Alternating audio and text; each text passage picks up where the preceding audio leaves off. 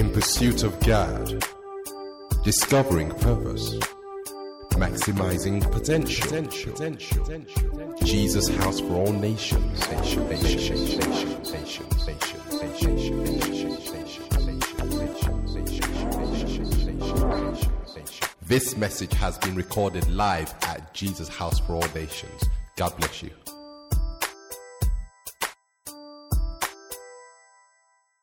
Amen. Praise God. Amen. We today is the third part in in a series we started that has an overall um, um, title of the overflow of the Spirit of God.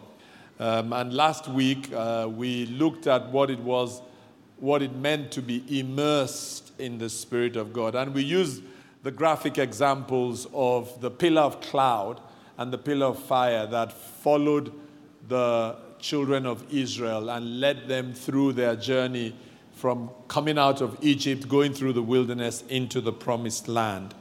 And how that pillar of cloud by day and the pillar of fire by night was representative of the Spirit of God for us as New Testament believers. And today we want to, um, we want to share around the blessings of His presence. The blessings of His presence. And our foundation text is taken from Luke's Gospel, the 10th chapter, verses 38 to 42. Father, we want to ask that you will breathe upon your word. Make it come alive, Heavenly Father. Uh, bless the ears of those who listen so that they can become doers. All of us can become doers of your word. And grant me utterance, Heavenly Father, by your Spirit. In Jesus' name, Amen. Luke's Gospel, the 10th chapter, verses 38 to 42. It's a story we, most of us will know the story of Mary and Martha. And this is what the Bible says Now it happened as they went that he entered, he being Jesus, a certain village. And a certain woman named Martha welcomed him into her house. And she had a sister called Mary who also sat at Jesus' feet and heard his word. But Martha was distracted with much serving. And she approached him and said, Lord, do you not care that my sister has left me to serve alone? Therefore, tell her to help me. And Jesus answered and said to her, Martha, Martha, you are worried and troubled about many things, but one thing is needed, and Mary has chosen that good part which will not be taken away from her. Amen. If you looked at these particular verses, verses 41 and 42, the Passion Translation would say this The Lord answered her, Martha, my beloved Martha, why are you upset and troubled? pulled away by all these many distractions. Are they really that important?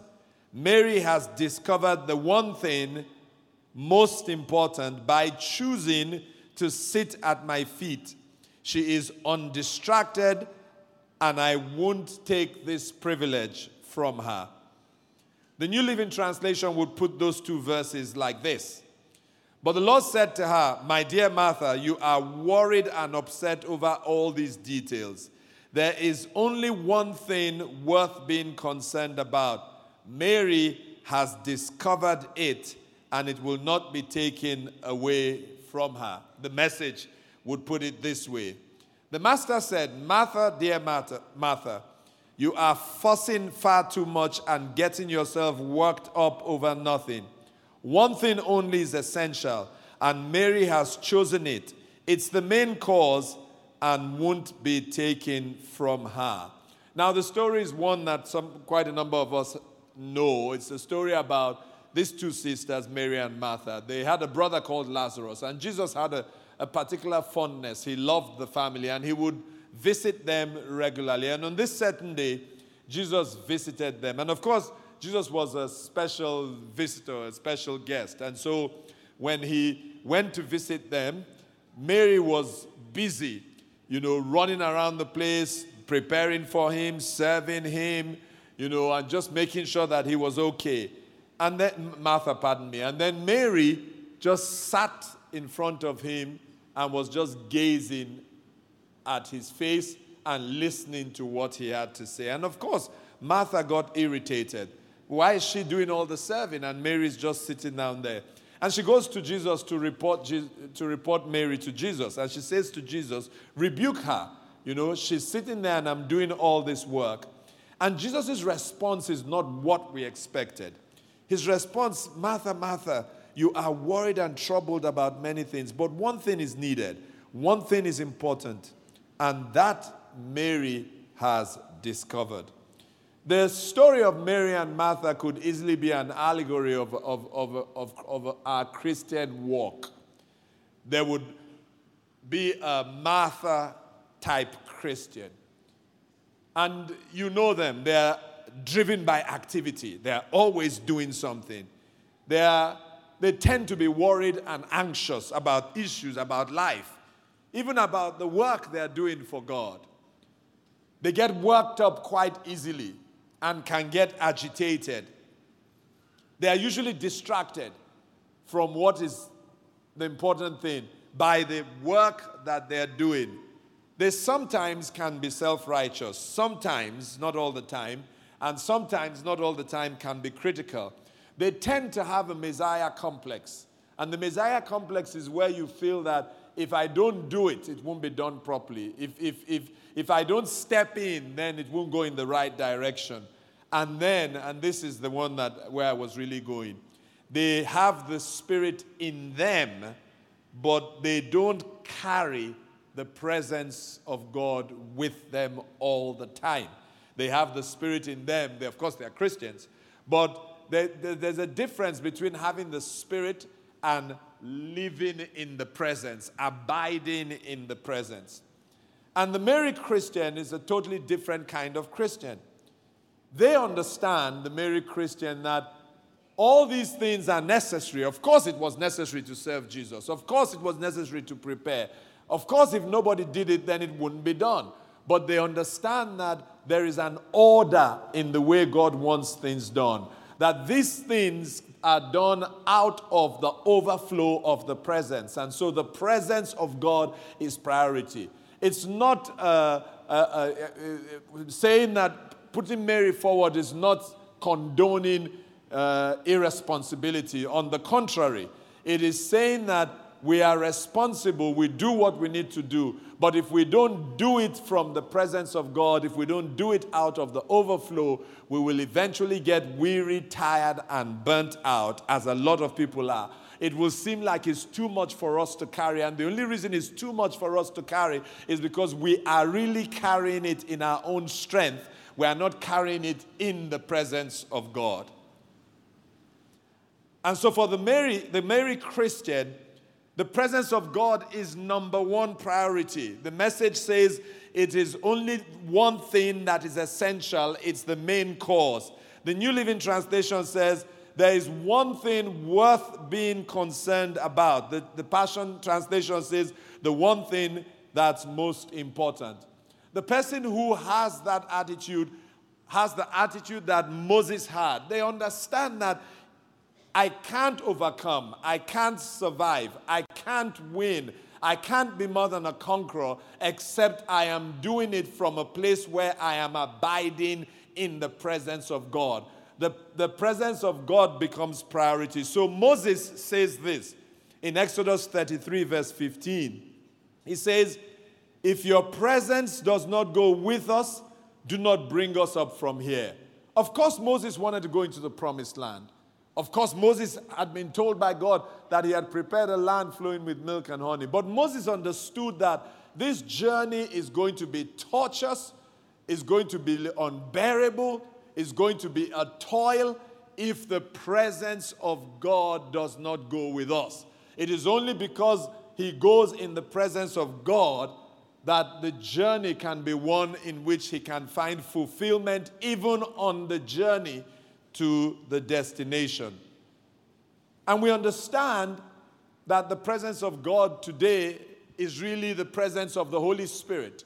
And so when we talk about the presence of God, we're talking about the presence of the Holy Spirit. We understand that the moment you give your life to Christ, the Spirit of God takes residence in your heart. The Bible says that our bodies are the temple of the Holy Spirit.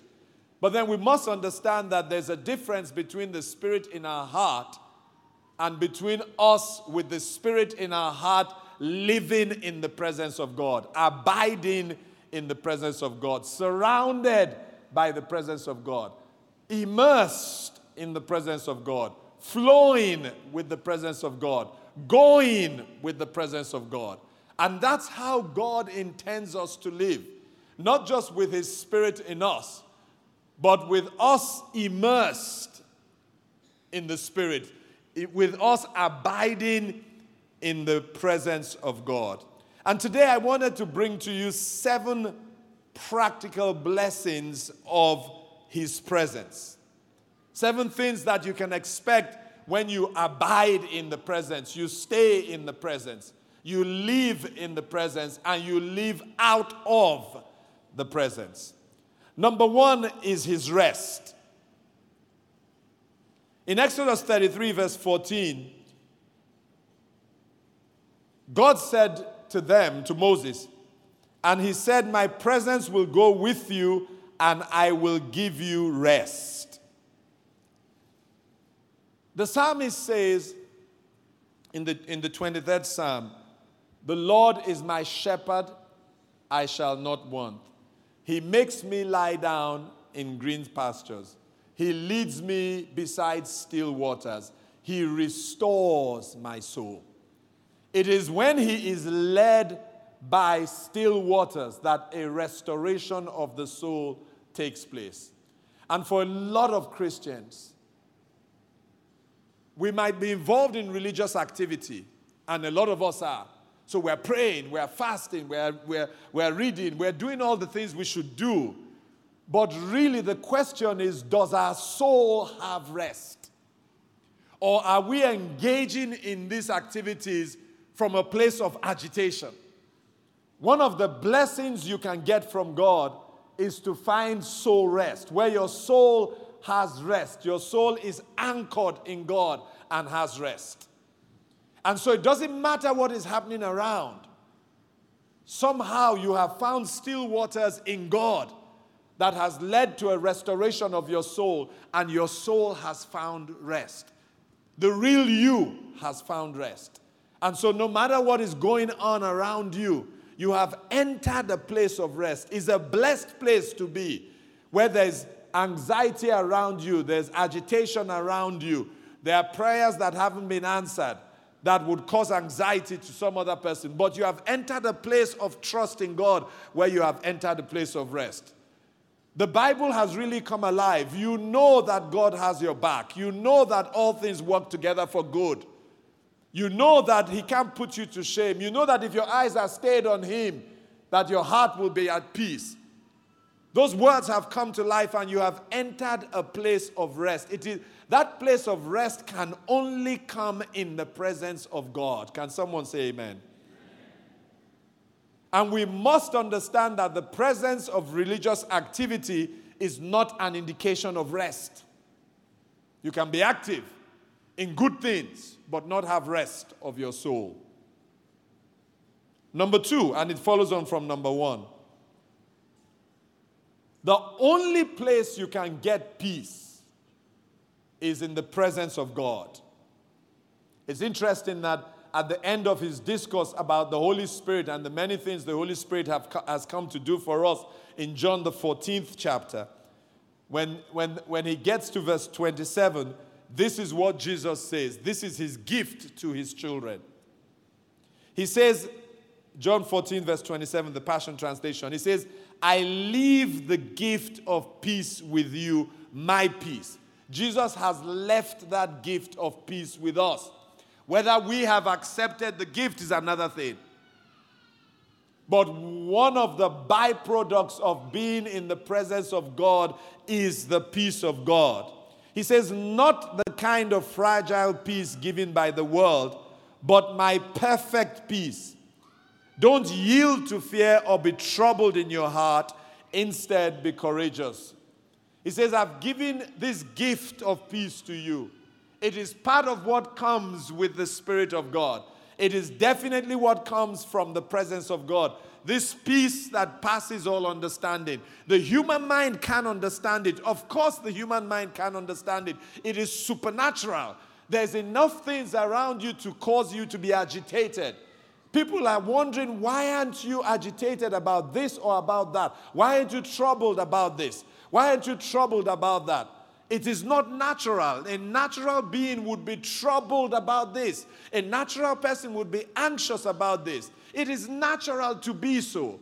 But then when you when you're in the presence of God, you are not living a natural life. You're living a supernatural life. And the peace of God can garrison your heart as one translation says. It acts as in fact one translation says the peace of God acts as an umpire in your heart. So, what does the umpire do? The umpire makes calls. So, something happens, and the umpire of peace makes a call for peace in your heart when you're in the presence of God. And it's the privilege of a child of God. That's part of what we get. How are we different from the world if what agitates the world is agitating us? How are we different from the world if we are anxious and worried by what the world is anxious and worried about? What is the blessing of salvation if I can't have the peace of God that passes all understanding? And why do I have the peace of God that passes all understanding? Because I know nothing has caught my God unawares. I know God is in absolute control. There's only one control center, and it is in heaven. And He happens to be my Father.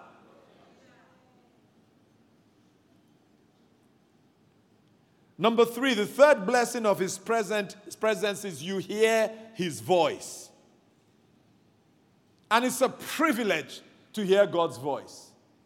It's a privilege to be directed by God. It's a privilege that the creator of the ends of the earth is speaking to you and I. The one who sees the end from the beginning is speaking to you and I. It's a privilege. And the Bible paints a graphic picture of this privilege in Exodus, the 33rd chapter, from verses 7 to 11. And I referenced this last week the story of, of Moses going out to where the tent of the meeting was to speak to God. And as he went out to speak to God, the whole nation of Israel would gather at their, at their doors to observe him. And you know, it's funny because that made me think that it's, it's a tragedy when the Spirit of God is moving and a person is an observer. And so, my prayer for you is that you will not be an observer in a move of God. You will be, you will be participating in the move of God. Because all the children of Israel did was observe. And they stood at their doors and watched this drama unfolding. And drama it was. Because when Moses got to the door of the tabernacle, a cloud suddenly appeared. And then from inside the cloud, they heard the voice of God speaking. And the Bible testifies concerning Moses that God would speak to him face to face as with a friend. Face to face is Bible euphemism for intim- intimately. That God would speak to him intimately. God would share secrets. God would reveal mysteries to him as with a friend. When you learn to abide in the presence of God, that's your testimony. That in the presence of God, revelation comes, mysteries are explained to you, secrets are explained to you. The future is shown to you in the presence of God. You become a friend of God. You become a partner with God in working out His plans and purposes in your life, in your life, in the life of those your loved ones and in the life of the community in which he, pla- which he plants you. And all that just because you are in the presence of God. There is clarity of hearing in the presence of God. It is when you are outside the presence that you're struggling to hear God. You're second guessing God. You're wondering what He's saying. But in the presence of God, there's clarity of hearing. When you read the Bible in the presence of God, the Bible speaks to you because you're reading it under that canopy. You're reading it literally under the cloud. Can someone say amen? amen. Number four, it, it stirs up creativity. I love a scripture in 2 Peter 1, verse 4, that talks about us being partakers of the divine nature. Now, when we hear that scripture, we think partakers of the divine nature in terms of the character of God, and that is correct. But then, surely, if, if the divine nature was creative, then it must mean partakers of the divine nature in terms of creativity as well. And there is no better greenhouse for creativity than the presence of God. It is when you're in the presence of God that the creativity that He puts in you is awakened or reawakened. Exodus 31, verses 1 to 5. The Bible says, Then the Lord spoke to Moses, saying, See, I have called by name Bezalel, the son of Uriah, the son of Hur, of the tribe of Judah, and I have filled him with the Spirit of God in wisdom, in understanding, in knowledge, and in all manner of workmanship to design artistic works, to work in gold, in silver, in bronze, in cutting jewels for setting, in carving wood, and to work in all manner of workmanship. Bezalel was called with another, with another man called Aholiab. They were leaders of this group of craftsmen. These craftsmen were the ones who designed the temple. Amazing work they did, artistic creations. They worked the wood in a way that it was almost like they could speak to the wood to form all kinds of things. They used diamonds. They had wisdom that was beyond their natural understanding. They had knowledge that couldn't have come from books alone or from even learning from others. Their works were such that the Bible uses a term, the, the older versions of the Bible uses a term that I love because it's graphic in what it portrays. It was a curious work. A curious work is something you see, something you hear that makes you acknowledge God, even though God is not mentioned. But surely, to do this kind of work, it has to have come from the Creator Himself. And do you know that every one of us is designed to show God forth in this way? In whatever we're doing, every one of us is designed because we are partakers of the divine nature. We are designed to express the divine nature.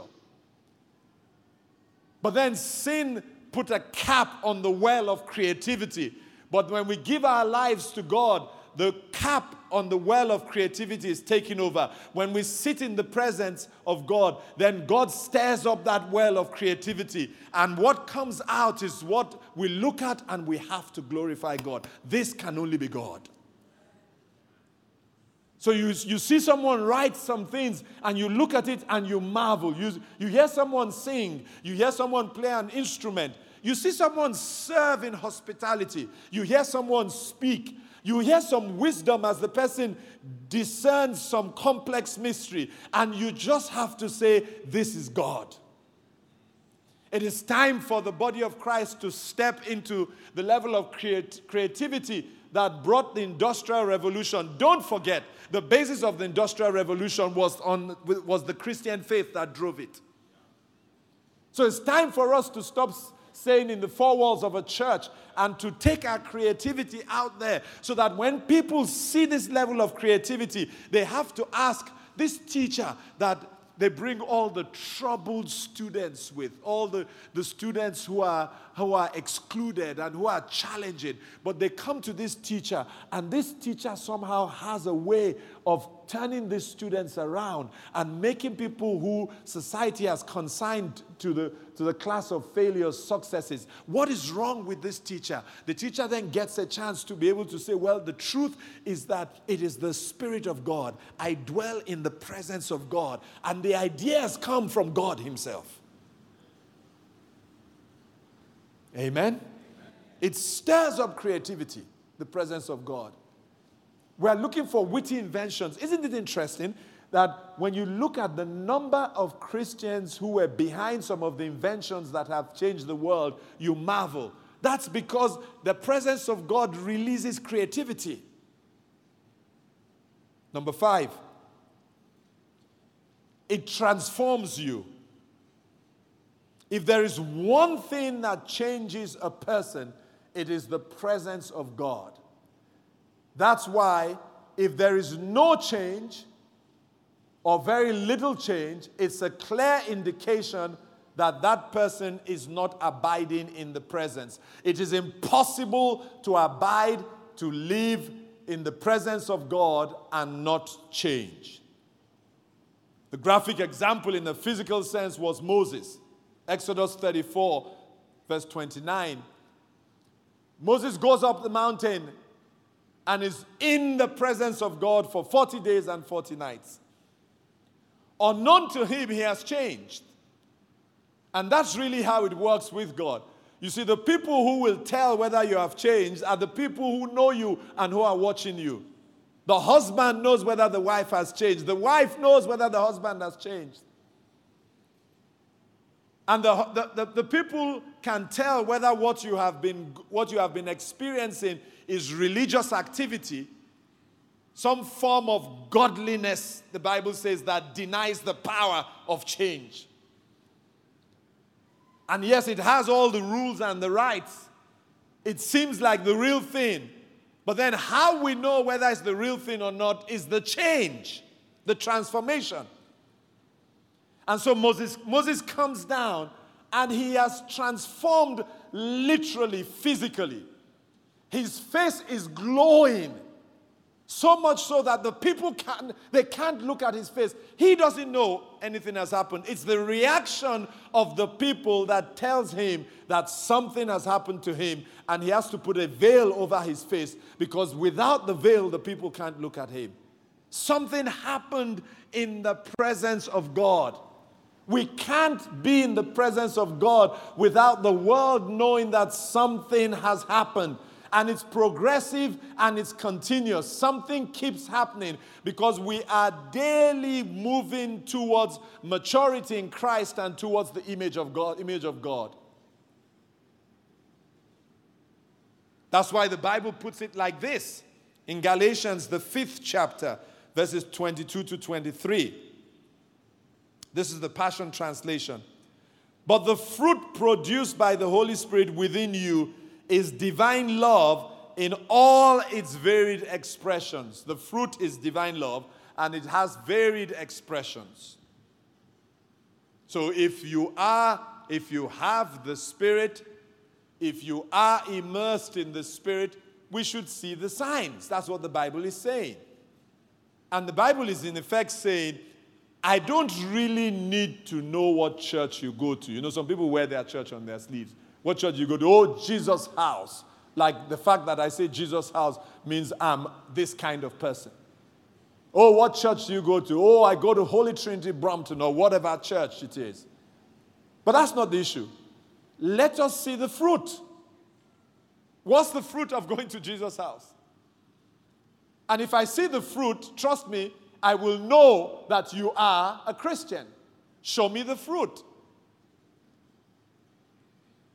If I see, a, if I've never seen a banana tree, and, and this, this is a true story, we, uh, we took the, the whole family, siblings, spouses, most of the family, uh, 80, 80% of us, and we wanted to show them my maternal village in Africa my mother's village, and my, my uncle, and, and it would be their great uncle, grand uncle, whatever it's called.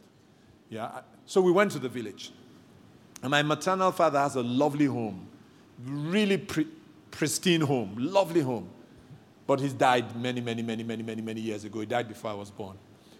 And when we got there, there were a lot of plants, a lot of trees that had fruit that our children had seen in the shops, but they had never seen the tree. Yeah? You can buy a lot in Tesco and never know where it comes You've never seen where it comes from. And so for, for them, it was a pleasant surprise to see the tree from which the fruits came. Now, if they saw a banana tree, they knew it was a banana tree, not because they had ever seen a banana tree before. Let's use that as an example. But how did they know it was a banana tree? Because it had a banana fruit on it. So you don't need a big sign to say I'm a Christian. Your car doesn't have to have many, many, many fishes to say you're a Christian. You don't need to carry the biggest Bible. And you certainly don't need to speak in Christianese to confuse everybody that's not a Christian. When we see the fruit, we will know. Does the Bible not say, by their fruit you will know them? And so, if you are immersed in the Spirit, abiding in the presence, there has to be fruit that shows it. What is the fruit that shows it? Number one, joy that overflows. So if you don't have joy that overflows, then you are not in the presence. Because in the presence of God, the Bible says there is fullness of joy. And joy, my sister, is not happiness. Happiness is he proposed to me. Joy is I haven't found him yet, but I'm smiling and my laughter is contagious. Happiness is I am healthy. Joy is I'm dealing with a challenge in my health, but nobody could, nobody could ever tell because I am still the live wire of the party. Joy is that it hasn't been answered yet, but I am calm and relaxed because I have a word from God. Joy is I finish encouraging you.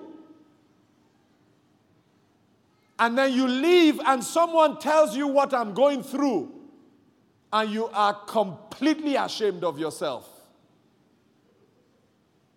Because you can't imagine that despite what I'm going through, I was encouraging you just because you missed your mortgage for one month. And so when I'm dealing with sadness or sorrow or depression, guess what I have to do?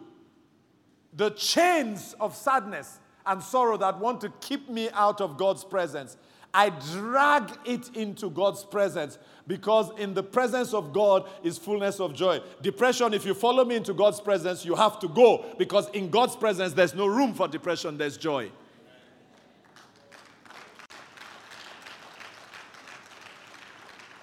It says it produces other fruit, peace that subdues. And I love that because you know, there are many things that are happening, happening in our lives. You can't persuade them. a lot of a lot of agitation, trouble, challenges. Have you tried to persuade a challenge to move? You can't persuade it. What does the Bible say? That in the presence of God, there's a peace that subdues. It breaks the backbone of the challenge. It says to that circumstance, you must bow in the name of Jesus.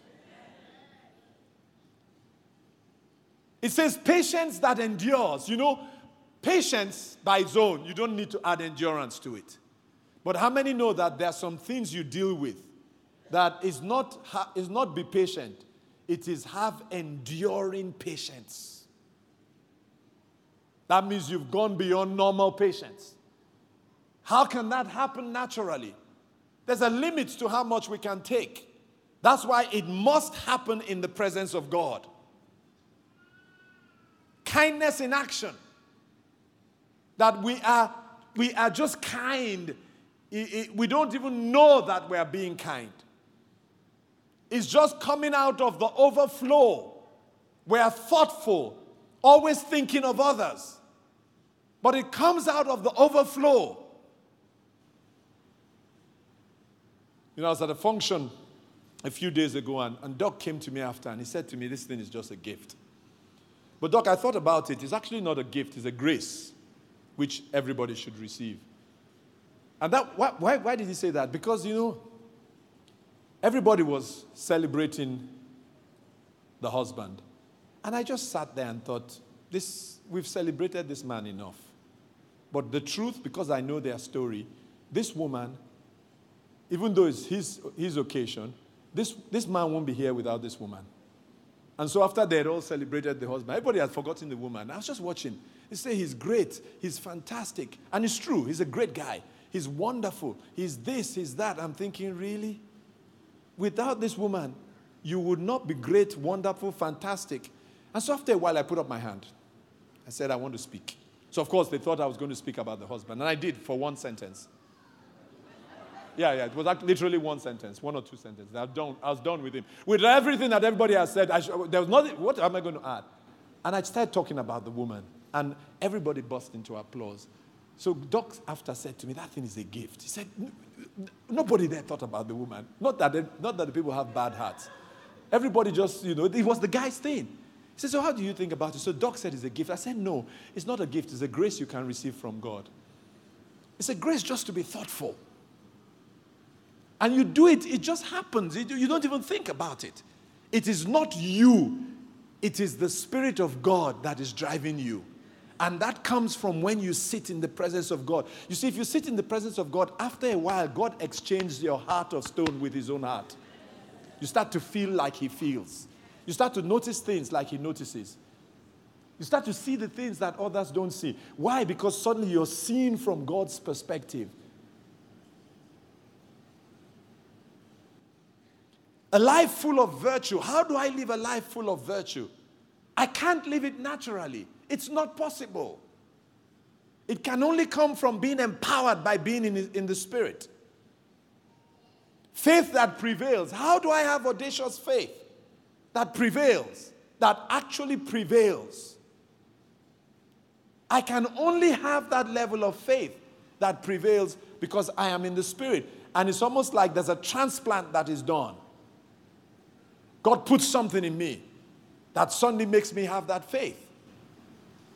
You know, I remember reading the Bible and I was saying to God that I read how Abraham took Isaac to go and kill him. You know, that's the way I read the Bible. So I read it and, and, and Abraham got up early in the morning to go and kill his son. God told him, go and kill him, sacrifice him. He got up early in the morning. So I said, God, this is going to be a challenge. I know it's a metaphor, yeah? But it is still a true story that you told this man to kill his only son. Well, he had Ishmael, but Ishmael had kind of gone AWOL. But this son that you have given him, the son of the inheritance, you told him to kill him. His whole life was in that son. And he wakes up and goes to kill him. So I remember saying to God, God, God, where will I ever get this kind of faith? And God said to me, You don't need it. I haven't asked you to kill JJ or Sochi, so you don't need it. Yeah, God said you don't need it. Because if I ask you to kill them, I will give you the faith. But you don't need it. So it made me realize that while faith comes by hearing and hearing the word of God, but as the Bible also says, faith is a spirit.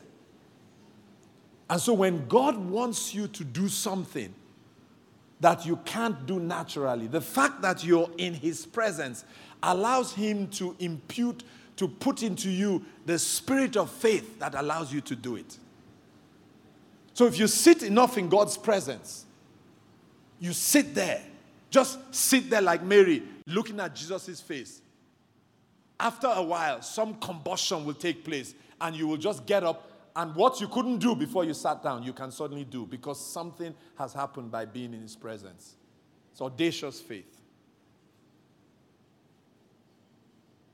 gentleness of heart, strength of spirit. All those things come from being in the presence. Number six, as we move on, it helps you overcome sin. It is impossible to overcome sin, especially besetting sin the sin that clings to you, the sin that has found a berth in your life, the sin that you just can't seem to get out of. The sin that led Paul in total frustration to make that cry that typifies a life that is completely trapped by sin. Oh, wretched man that I am, who will deliver me from, the from this body of death? It's the cry of a man who has tried many times and failed many times. The cry of someone who thinks they have got away from it, but then one day they slip up and they fall back. The cry of someone who knows the struggle to break out from the grip of a sin that just simply won't go away. And yet, overcome it we must. For to live in that kind of life is to live a life that will cause the presence to lift. So, how do we overcome it? It is only in that presence of God, the submission to that presence, an immersion in that, to that presence, a yieldedness to that presence. You see, the world says to overcome it, you have to do. So, your effort, your will, the strength of your character. The kingdom says you can't do it on your own. So it is not what you do, it is what you are in, what you rest in, what you yield to, what you submit to.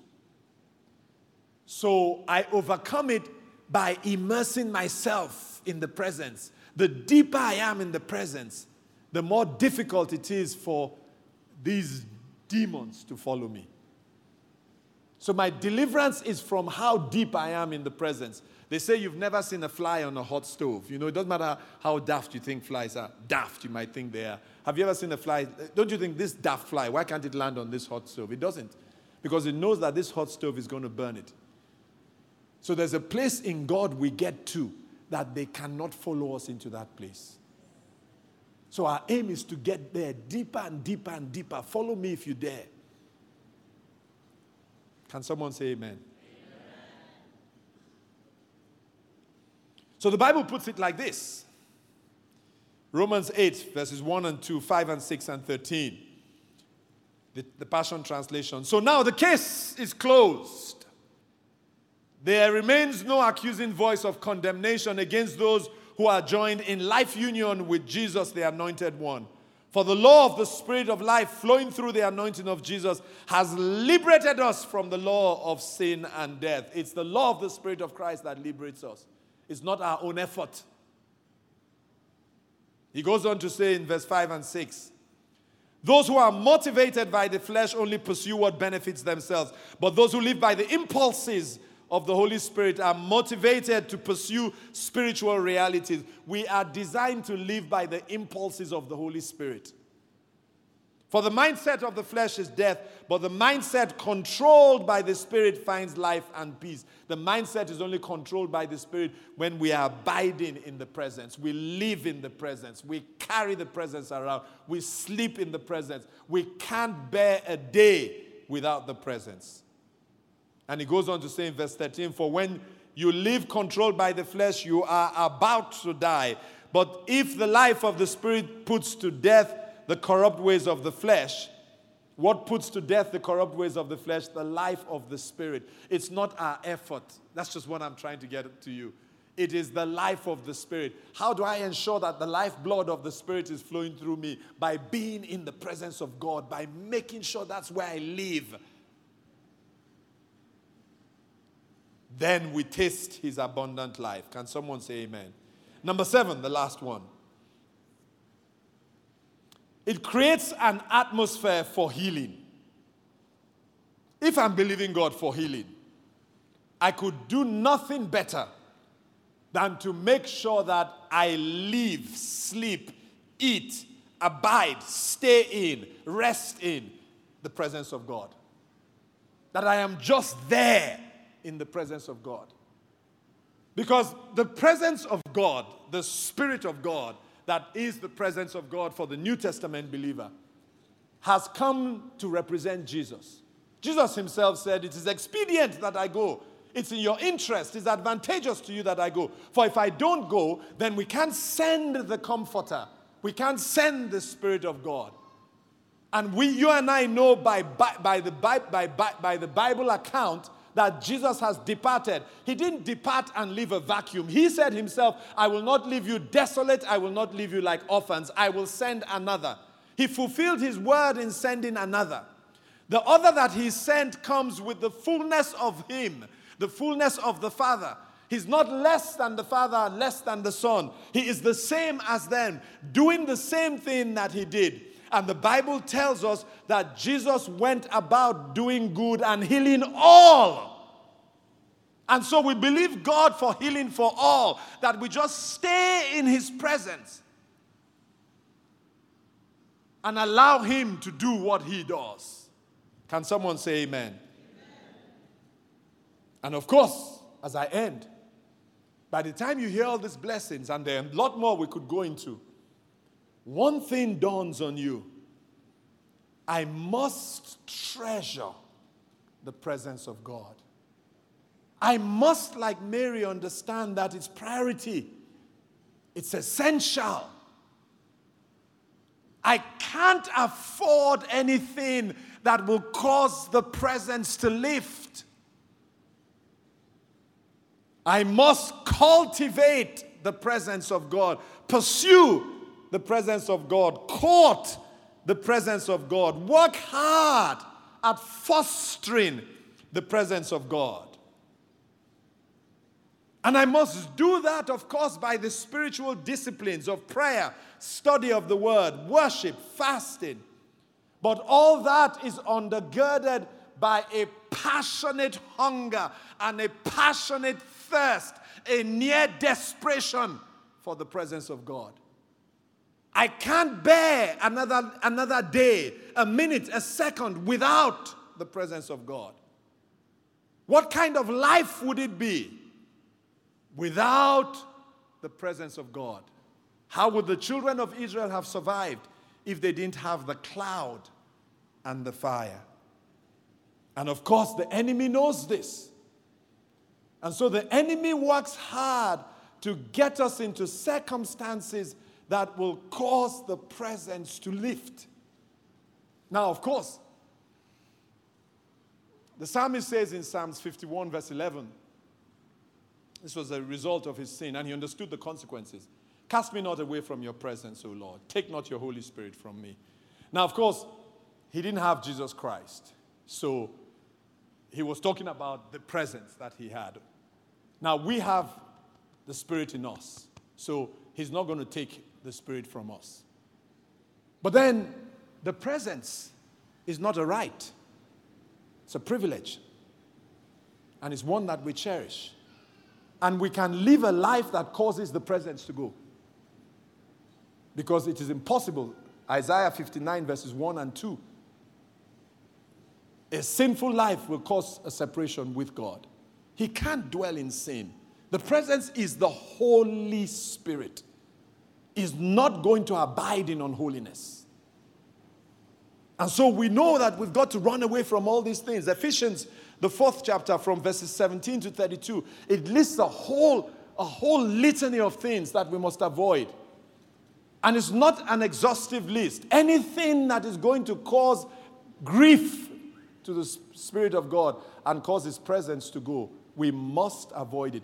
And we must be aware we must be watchful. We must be sensitive to the wiles of Satan because Satan knows that if he can introduce this, just look at the litany of, of, of things that is listed anger, immorality, sland, sland, slandering, gossip, uh, bitterness, vindictiveness. You just name it. Anything that is ungodly that exists is going to cause the Spirit of God, in terms of the presence, to lift from us.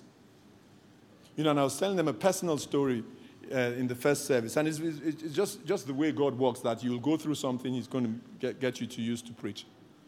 So I was in a conversation yesterday that really upset me. You know, upset me is an understatement.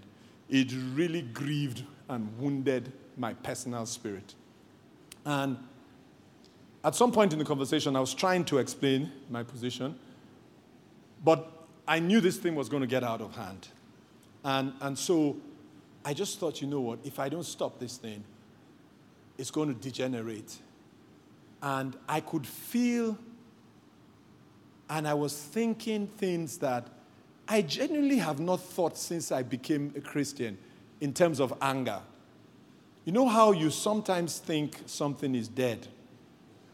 Then you're placed in a circumstance that tells you that it fainted or it was in a coma, but it is not dead. Has anybody ever been there? Anybody been there? Okay. That's where I was. I, I, I used to have a bad temper, but I thought I've killed it. You know, generally killed it. The thoughts I was thinking, it was like I was not a Christian. I thought, what is going on here? And then I understood what was happening. Of course, the enemy had set me up. I was going to talk about the presence of God. The number one thing that is listed in that litany of, of terrible things is anger. And here was I. I guess the enemy had seen that you're going to be in this situation, you're going to be tested. So the enemy had summoned the spirits of anger of my ancestors, because I have an ancestry of angry, angry people, all of us. Used, well, I take myself and I take my brother out, and I take all our children out. But all, and hopefully my father, if he will join us. But, you know, from all of us, ang- angry men, angry men. That's how we were. They told me that one of my ancestors, he was called Ogbumam. They said when he went to war, he would kill and bring the heads. This is a true story. In those days, they were cannibals. He would bring the heads back and drink palm wine from the heads. That's the kind of anger that was in my family. So I've dealt with it. But they went and called Ogbumam back to come and be circling around me, trying to look for a way in. In 21st century London, pa- I'm, and I'm going to preach tomorrow on the presence of God. I thought, nah. And then, you know, I understood what grace is. You know, grace is where you get capacity for what you know you can't do. Because I could feel from my toes the anger beginning to rise and I knew what would happen next. But somehow grace just came in, and I, I literally walked away from that situation. Amen? Amen. Now, I don't think, no, I mean, if you clap for me, it makes it seem like it was my effort, but it wasn't my effort. Trust me. Uh, trust me, my flesh was, was, was on fire.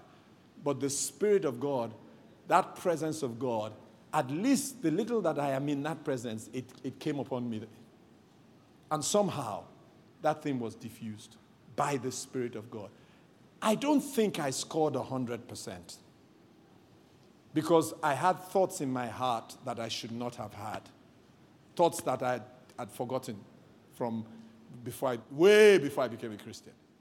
So I knew I didn't score 100%, but at least to encourage myself that I opened up to grace, I, I think I, I scored 65 maybe 70. In fact, now I'm thinking about it 75%.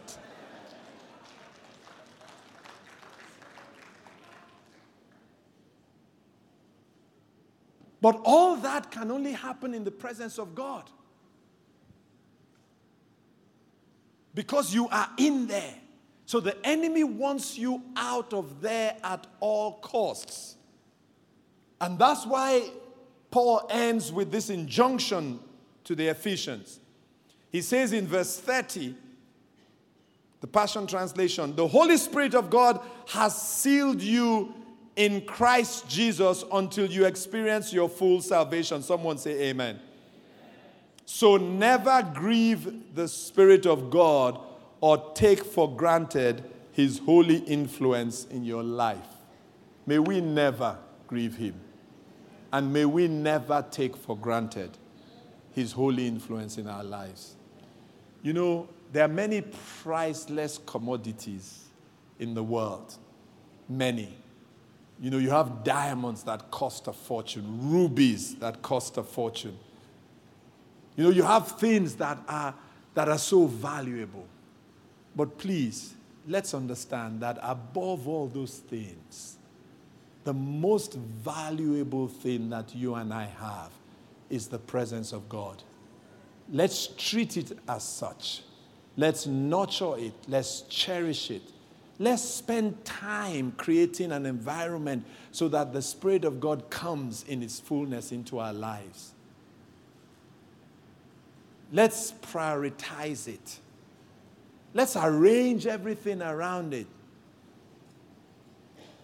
Like the songwriter says, let's his presence be heaven to us. Can someone say amen?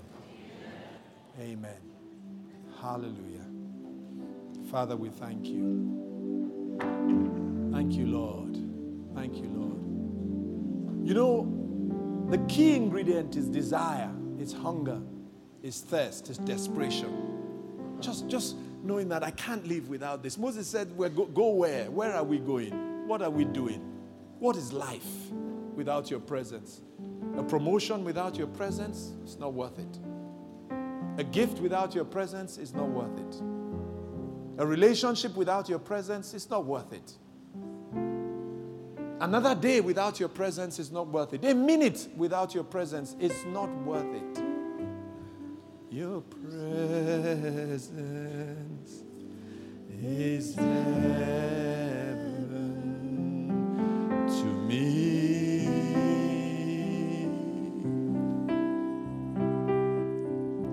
Let it not just be empty words. Your presence is heaven to me. Go on, just declare that to Him. Your presence is heaven to me, O God. Your presence, O God.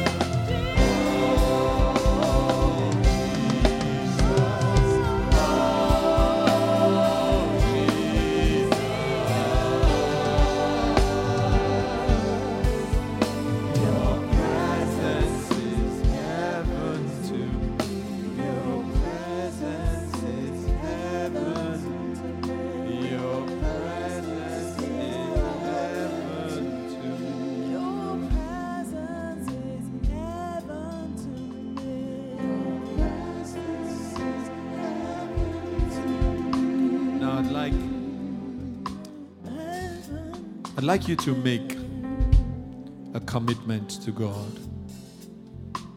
Each person. A commitment to protect, cherish His presence. A commitment to do what you have to do to foster His presence.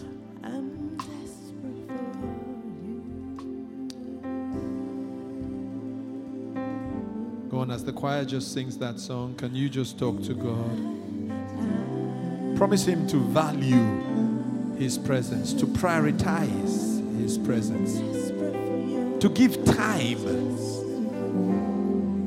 to creating that environment that fosters His presence.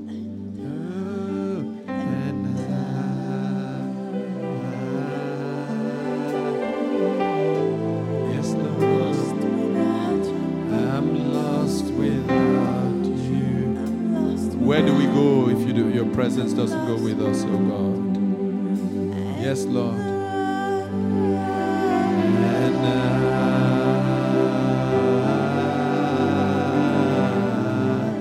Oh Lord, I'm desperate for you. We put aside all those bright lights, all those put aside our fears. We put aside this afternoon our anxiety.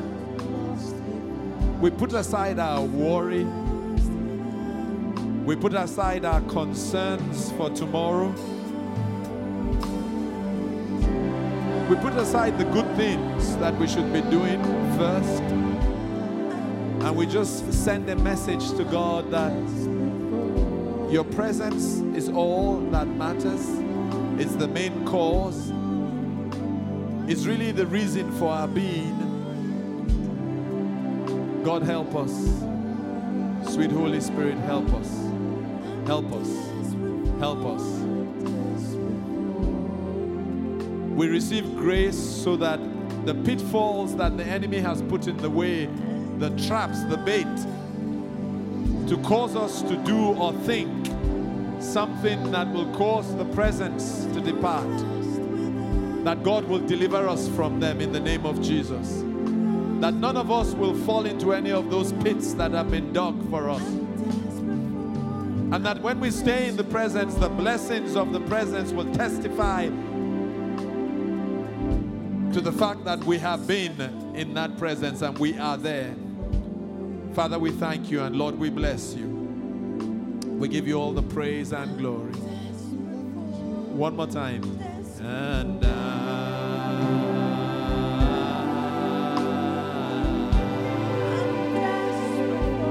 I'm desperate for you.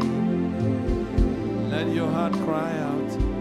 Let your heart cry out to your Father.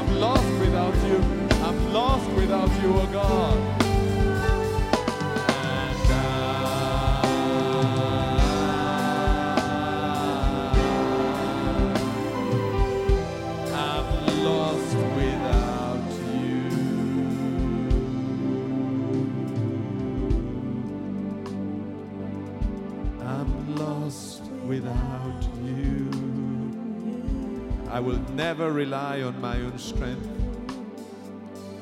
I'm lost without you. I will never rely on my intellect. I'm lost without you. I won't rely on the help of another human being. I'm lost without you. I won't rely on anything that is not of you, God. I'm lost without you. You're the reason I live, Heavenly Father. I'm lost. And this afternoon I repent, oh God, of relying on all those things. Relying on the arm of the flesh. Without. My heart cries out to you, O God. I was designed for that. It's in you that I live, I move, and I have my being, Heavenly Father. I can only overcome because I am living out of the overflow, O God. The supernatural becomes the norm because I am in your presence, O God. I conquer and I subdue because I am in your presence, O God. Father, help me. Help me, O God. We bless you. I'm lost. Yes, Father. Thank you, Lord. We worship you. Thank you, Father. And so, Father, help us not just to go in and out of your presence, but help us to tabernacle, to abide, to reside in your presence. Let it become our norm, Heavenly Father. We thank you. We give you all the praise and all the glory. Loving Jesus, we bless you. In Jesus' name. And together we say, Amen. Amen. Go on, just just worship him, worship him, reverence him, worship him. Go on, go on, worship him, worship him, worship him, worship him, worship him, worship him, worship him. Worship Him. We give you all the praise, we give you all the praise, we give you all the praise. You're the agenda, sweet Holy Spirit. Thank you, Lord. Thank you, Lord. Thank you, Lord. Oh, we love you, Lord. Go on, someone say, I love you, Lord. Go on, don't say it, don't say it in, in like it's religious and empty. Go on. Go on. Go on. The way you would express you, if you're telling someone you love, you can, you would do it even better. So for God, can you do it better? Go on. Just declare your love to Him. Declare your love to Him. Thank you, sweet Holy Spirit. Thank you, Holy Spirit. Oh, we love you, Holy Spirit. Thank you. Hallelujah. Hallelujah. Amen. Amen.